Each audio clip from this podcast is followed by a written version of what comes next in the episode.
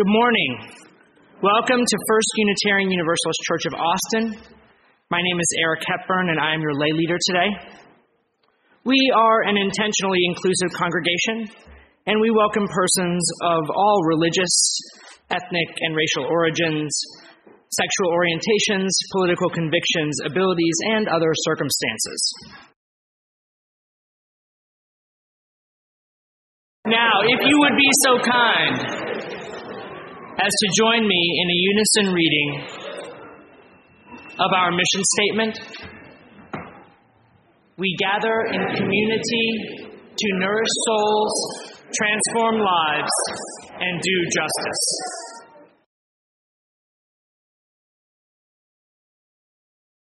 Here we are.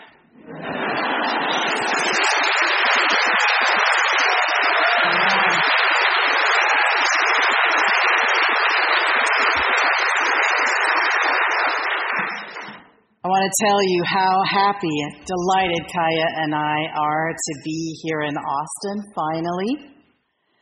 All summer long at Unitarian Universalist summer camps and at General Assembly, we have heard nothing but, oh, what a great fit for you and for First Austin. We're so pleased for all of you. That's everybody in the country saying that, y'all. So somehow we've all got a reputation. I'm not sure.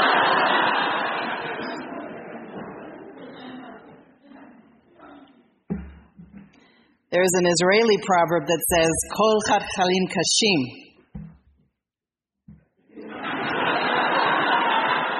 Don't you think that's true? All beginnings are hard, it means. The Russians have a proverb that says, the first pancake is always a flop. Why would people say that? I have an idea about it, and uh, the idea has to do with what I've called the demolition twins. I think the demolition twins are present in a special way at the beginning of something. They can crash around doing damage if you don't keep an eye on them. The first one is named fear, and the second one is named anxiety. These are the demolition twins. It would be nice if we could just serve them their eviction papers and get them out of here altogether, but they do serve a purpose of some kind sometimes, and so the reality of it is they're always around. And uh, it is my philosophy to fall in love with the way things are. So here we are. The demolition twins are always around. What do we do? I'm going to talk about how they affect us and how to keep an eye on them at, at work or in our families or at church. I know that in the last couple of years, you all have heard a lot about family systems. And so I'm going to be telling you things you already know, which sometimes for Unitarians is relaxing.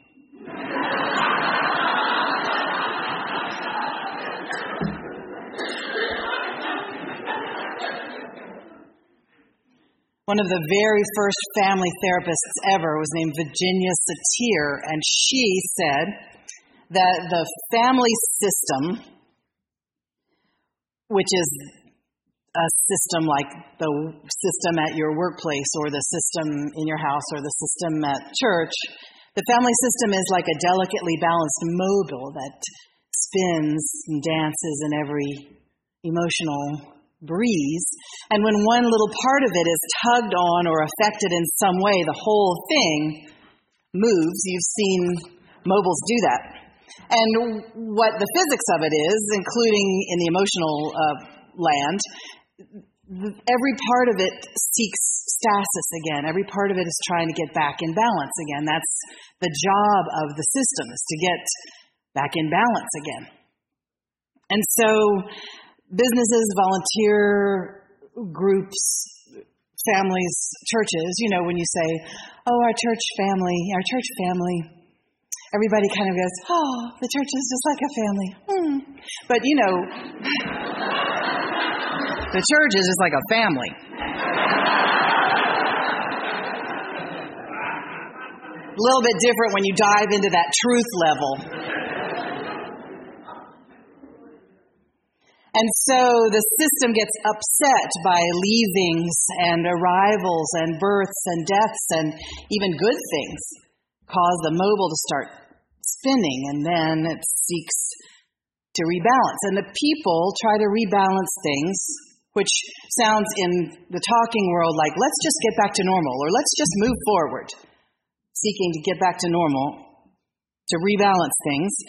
Um, the way that we do that is by uh, going back to our familiar go to role that we learn in the family, usually.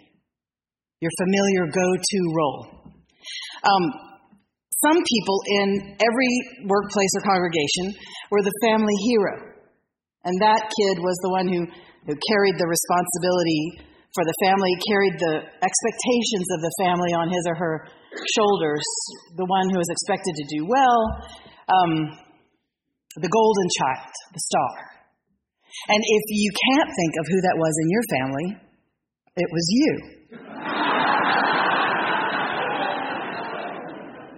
You're all like, well, I don't think our family had one of those.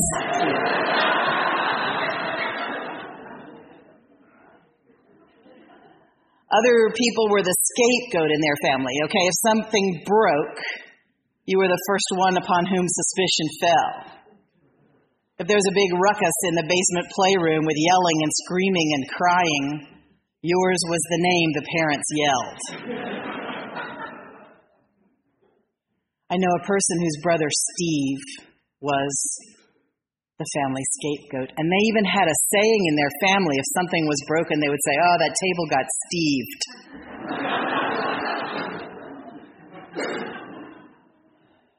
As adults, the family scapegoat, it, it's very easy to convince them that everything is their fault. They have this vague sense that it's all because of something they did wrong.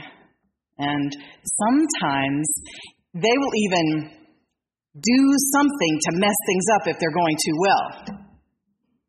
That's one of the family scapegoat things. We choose, there are lots of other roles, but that's not what the sermon is about. That'll be another day. So we choose from a number of possible ways of being when the mobile starts to spin, when, when change is in the air, when um, the anxiety of the situation is rising. Some of us uh, tend to take responsibility for the whole emotional health of a congregation. Others take responsibility for the systems of a congregation, try to get everything so that it's working exactly, exactly right. And other people want to focus on the fairness and justice in the situation. Is everything fair? Because if everything's fair, then it's going to be all right. And other people uh, spend their time analyzing the systems of the congregation and pointing out what's wrong. It's a thankless job.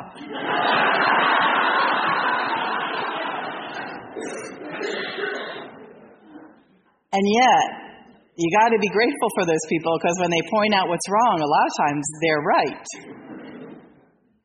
So they're the systems analysts.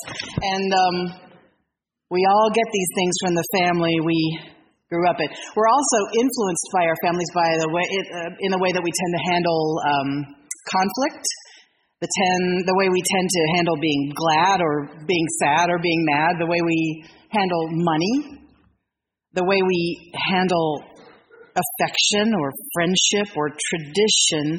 And so, and those are all uh, sermons for another time. But so if you can picture when the mobile starts dancing, everyone steps right into their familiar role and they become themselves only more so only just a little more so. So, the family heroes, when everything starts changing, they go, How can we fix this? What are we supposed to do next? Let's, let's get forward with this. And the family scapegoats and the other, uh, sometimes some of the other people stick around, and some of the other people go, I'm out of here. I'm coming back when it settles down again. And there's nothing bad about either one.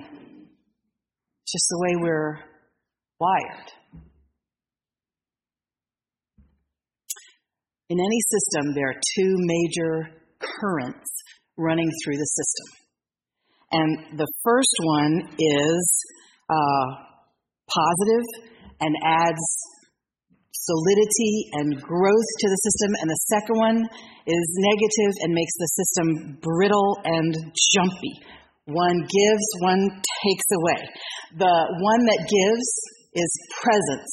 And I don't mean the kind you unwrap, even though those are lovely too, but um, presence being there, just being present. The second one is fear and anxiety. Two currents, presence and fear and anxiety. And there they are, the demolition twins. So if you want the system to be healthy and grow, you maintain presence. That's the opposite of, I'm out of here. Although that's how some people are, it's fine. People tell themselves, I've got enough anxiety to deal with in my house, in my work. I don't need it at church, too. And for them, that's true. They've got enough to deal with. But what they may not know is it's all the same. And if you learn how to deal with it at church, you can deal with it better in your work or in your family. And church is actually a better place to learn to deal with it. Um, not because everybody's lovely at church, even though y'all are, um, is because you don't live with them you don't live with the people at church. And so it's better to practice on people who aren't actually um, in your family. Anxiety is like the poison gas of any system, it just flows in silent and unsmellable and toxifies everything. Some people are. Um, are real good at um, working through the anxiety. You know, yes, I'm anxious and I'm here anyway. And other people, um, they're like, I don't know how many of you are old enough to remember the Peanuts cartoon, but um, there was this guy named Pigpen on the Peanuts cartoon, and he was always drawn with this crack, a cloud of dust around him. And some people are just like anxiety carriers, like that. And you know, you can be at coffee hour, you can be in a committee meeting, everybody's copacetic, everybody's doing fine, and um, suddenly this person comes in and just whispers to one or two people, and then everybody's hysterical. And And the way they handle anxiety is that they like to make everybody else as anxious as they are, and then they go, "Okay, now you finally get, now you get it." Now, now I'm, my soul is satisfied. Everybody else is as scared and anxious as I. So, um, when everything starts changing, and you guys have been on a pretty steady diet of change, when everything starts changing, people um, do their familiar things. And here's another way to look at it. This is uh, um, this has the benefit of alliteration, which I don't normally do, but um, there are the people who fade and the people who flutter and the people who fix. So eh, the faders are the ones who go, I, it's anxious, so I'm backing away. I'm backing away from the situation. I'll be back later. And the flutterers are the ones who go, Oh my goodness, I don't know what to do. Let's just do something. Which, as my um, therapy trainer, my mentor used to say, Meg, don't just do something, stand there.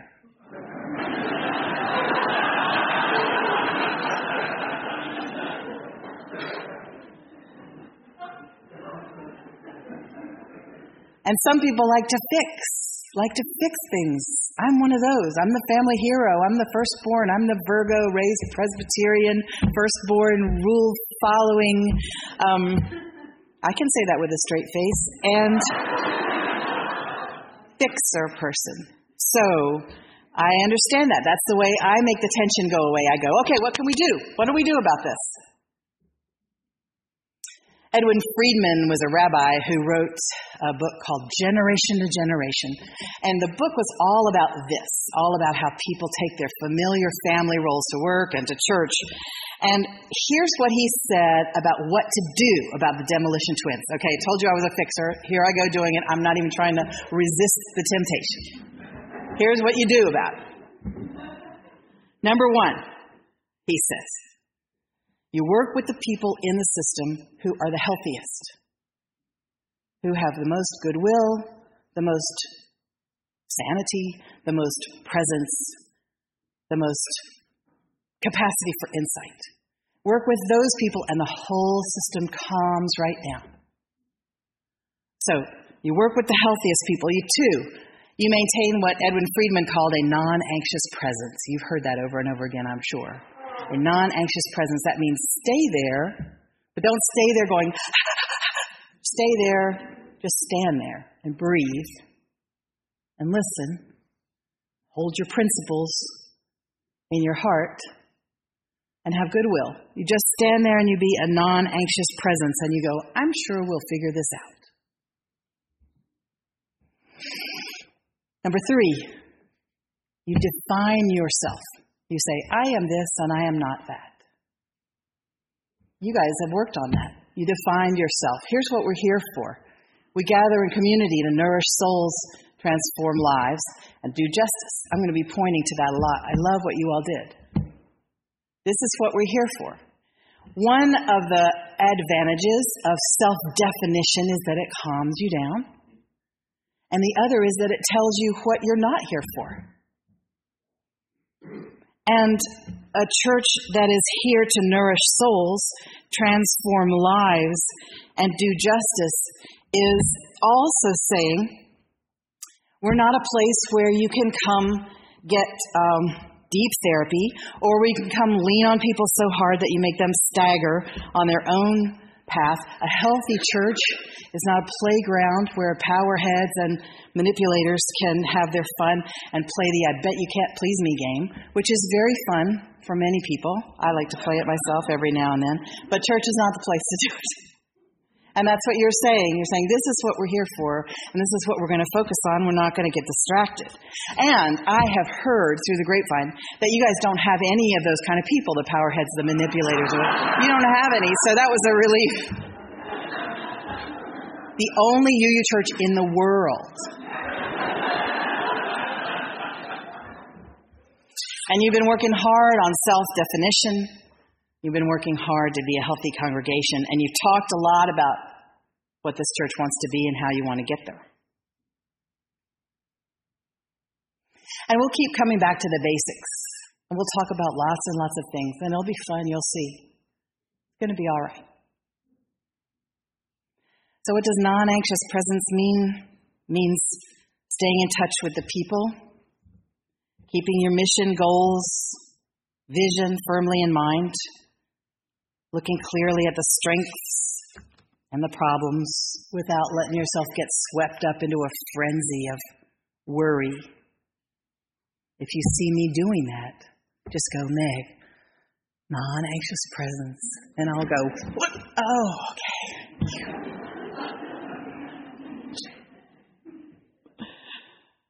We're going to get big chances to practice this this upcoming month. You guys have set yourself some challenges.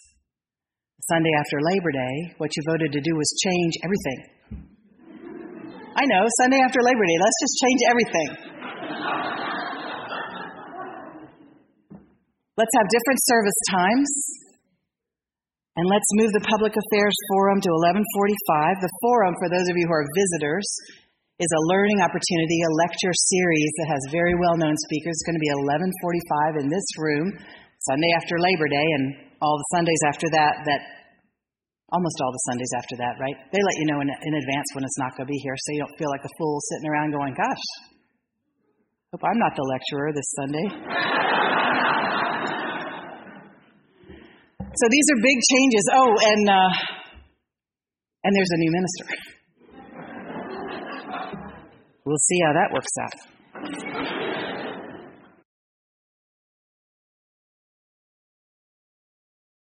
Remember the way of the wind and breathe and blow.